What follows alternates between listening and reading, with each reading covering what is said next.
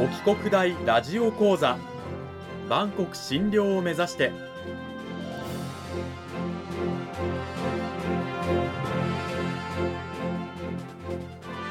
番組タイトルにある万国診療とは世界の架け橋を意味する言葉です。この番組は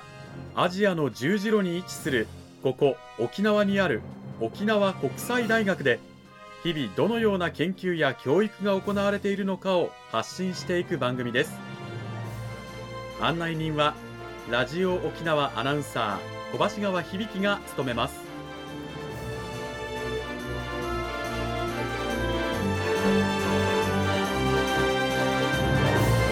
この番組は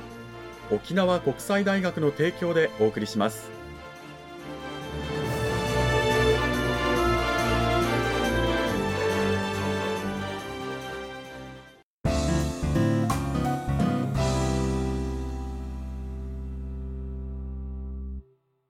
沖国大ラジオ講座今週からは2週にわたって沖縄国際大学経済学部経済学科の村上亮太先生を迎えてお送りします。村上先生、今週からよろしくお願いします。よろしくお願いします。さて、内容に入っていく前に、まずは、えー村上先生の簡単な自己紹介をお願いいたします。はい。私は昭和41年、1966年、愛媛県今治市という四国で生まれ育ちました。まあ、あと、大学3つ、大学院とか含めて出て、まあ、それから、えっと、平成11年、1999年に、まあ、沖国大に、まあ、就職しまして、だいたい23年ぐらいですかね、経ちます。で、専門は経営学というところで、まあ、あの、専門ではあるんですけれども、ちょっとした出会いがあって、まあ、共同店、共同売店というものに興味を持って今研究しているという段階です。さて、そんな村上亮太先生をお迎えして、今週から2週にわたって、講義タイトルは、経営学における共有価値の創造の概念から、共同店、共同売店の持続可能性と、その代替サービスを考える、と題してお送りしていきたいと思います。さて、沖縄にはね、あの、いろんな、まあ、共同売店と、県内では言ったりしますけれどもね、えーあるので、えー実際ね、利用したことがあるとか、あ近くにあるよっていう方も多いと思いますけれども、村上先生とのまずあの、共同店、共同売店との出会いというのは、どういったタイミングで、どういうシチュエーションだったんですか？はい。沖国大にあると4つ研究所があるんですけれども、まあ、2009年に、まあ、あの、沖縄経済環境研究所という研究が設立されまして、まあ、その頃に、まあ、あの、別の方がソーシャルビジネス研究会というのを立ち上げておりました。で、まあ、その方がちょっとあの、学長になったもので、誰かその、ソーシャルビジネス研究が引き継いでくれないかというところで、まあ、私がまあ、ビジネスついているので、まあ、引き受けまして、その時に、まあ、あの、この県内で頑張ってる、まあ、あの、社会的企業とかって言うんですけれども、まあ、社会のために活躍されている方をいろいろと研究会開いておりましたところ、実はやんばるにはそういったまあ貴重なお店があるんだよっていうことをまあ知るに至りまして、いろんな店舗を巡ったり、座学でまあ授業をしたりして、いろいろとこう深掘りするというようなところでまあ出会うことになりました。そうやって、まあ、県内の共同店、まあ、共同売店と出会った村上先生なんですけれども、まあ県内各地にある共同売店なんですが、これ、建物からね、だいぶ古いね、施設なんじゃないかなって思うんですけれども、共同売店ってそもそもどうやって県内で出来上がってきたんでしょうか？はい。えっと、そもそもは1906年ですんで、まあ、明治時代に、まあ、国頭村の奥というところで、まあ、あの、集落の皆様が、まあ、あの、出資をして、お店をこう経営するに至るんですけれども、うんまあ、あの、本土からの、まあ、産業組合という仕組みがあるんですけれども、その影響を受けながら、まあ、この奥で、まあ、お店が開かれて、その後、まあ、こう、まあ、いわゆる、やんばる地方にこう広がっていったというふうに考えております。これこそ私はあの、ユイマールという考え方に行き着くのかなと考えております。うん。まあ、共同店ということでね、あの、いわゆる個人のお店ではなくて、まあ、例えばあの、集落単位でのとかね、あの、みんなで営むっていうような、そんな共同店、共同売店なんですけれども、ただやっぱり現在県内にたくさんのね、大きなスーパーであったりコンビニが進出している中で、まあ、存続の危機に立たされているんじゃないかなというふうに思うんですけど、このあたりは村上先生どうなんでしょうか？はい。北部に、まあ、それこそドライブとか、まあ、所要で、まあ、出かけておりましても、やっぱその店舗だけは残ってるんですけれども、まあ、閉鎖とか、あるいはもう、まあ、臨時休校はわかりませんけれども、まあ、むしろ回転してる方が珍しいようなところもこう見かけることは多々あります。やっぱりその、大資本であったりとか、小売店がね、活発化していく中で、それに押されているっていう状況があるわけですか？そうですね。集落の、まあ、そもそも人口が減って購買力がなくなるとともに、コンビニスーパーが、まあ、北上しているというようなところで、まあ、こう、経営危機に立たされているというところではないかと考えております。おそらく、こう、年々ね、数を減らしていっている共同店、共同売店だとは思うんですけれども、まあ、そんな経営危機の要因、今ちょっと村上先生にお伺いしたんですが、じゃあ、そんな中で、先ほどおっしゃった、ゆいまーるの心のね、体現したのが共同店、共同売店であるっていう話だったんですが、そんな共同売店が、じゃあ、生き残っていくために、どういった方法が考えられるのか、ということをちょっとお伺いしていきたいんですけれども、いかがですか、村上先生？はい。共同店の生き残り策としては、やっぱり3つほど選択肢があるとともに、共同店が今担っている機能ですね、を別のものに、まあ、代替することがあるので、できるのではないかというところで4つほど、まあ、合計私の頭の中でやっぱ7つ選択肢があるのではと考えております。なるほど。生き残りのための7つの方策ということなんですが、まず1つずつお伺いしていきたいと思います。どういった方法がまず1つ目あるんでしょうか？はい。一つ目は交流人口ですね。やっぱ定住人口がやっぱその減っているのであれば、SNS とかを利用して、まあイベントとか、まあそういったもので、まあこう、訪れるお客さんを増やすことによって、まあ、共同売店を盛り上げるという選択肢が考えられます。うん。シンプルに共同売店に来る人を増やすための方策を取るということですね。そうですね。じゃあ、二つ目、どういった方法があるんでしょうか？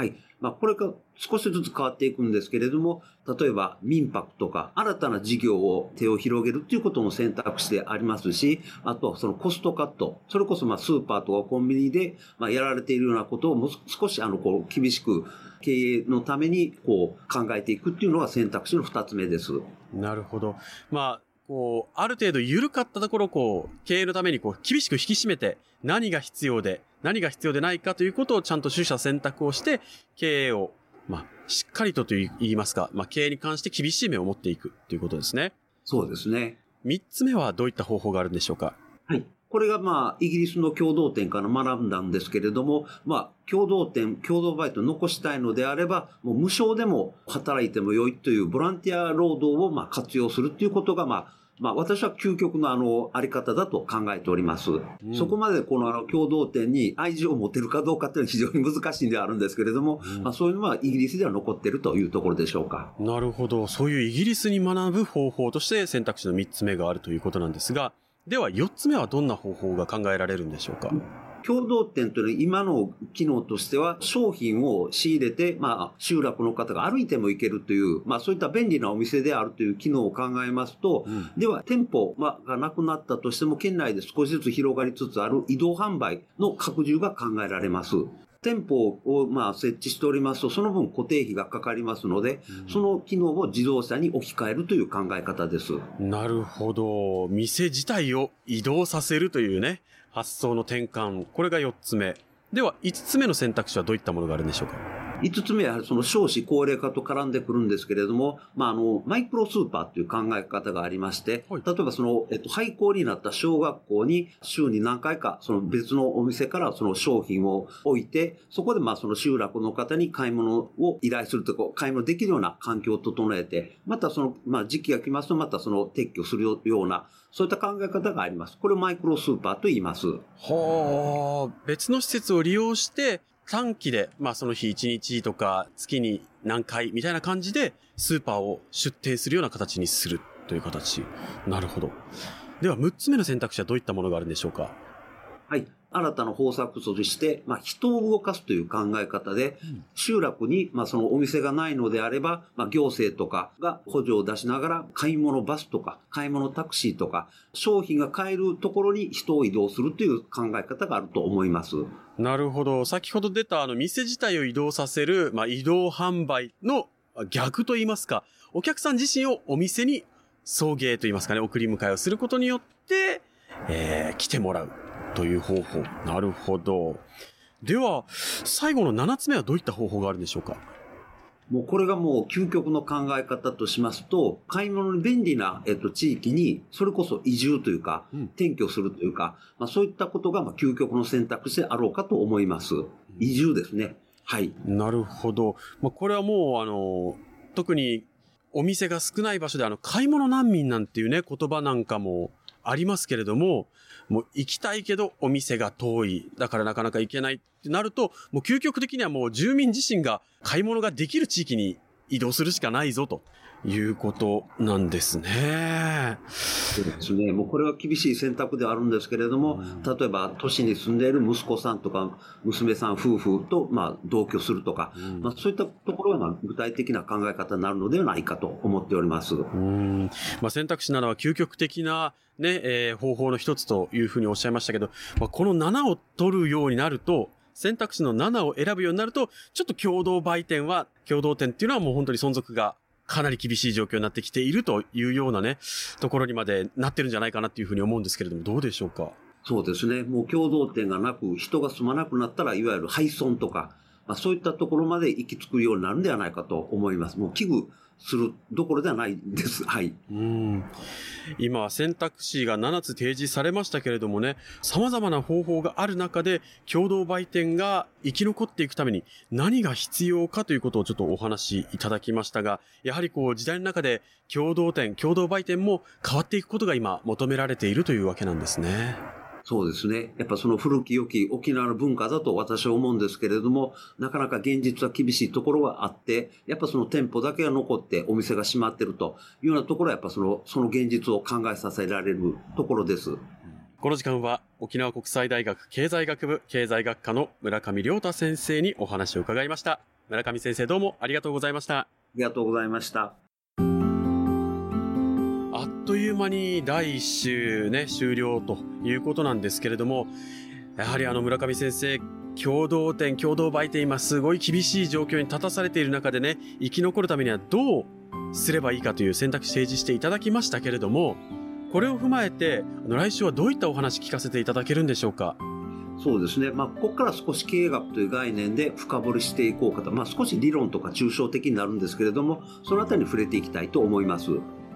今週の内容を聞いてね、ちょっとこう、例えば共同売店を利用したことのある人にとっては、なんだかこう気が重いなっていうようなね、話に聞こえたかもしれませんが、今週の話を踏まえた上で、じゃあ来週、より具体的にどうしていけばいいのかをまた深掘りしていきたいと思います。村上先生、今週はどうもありがとうございました。ありがとうございました。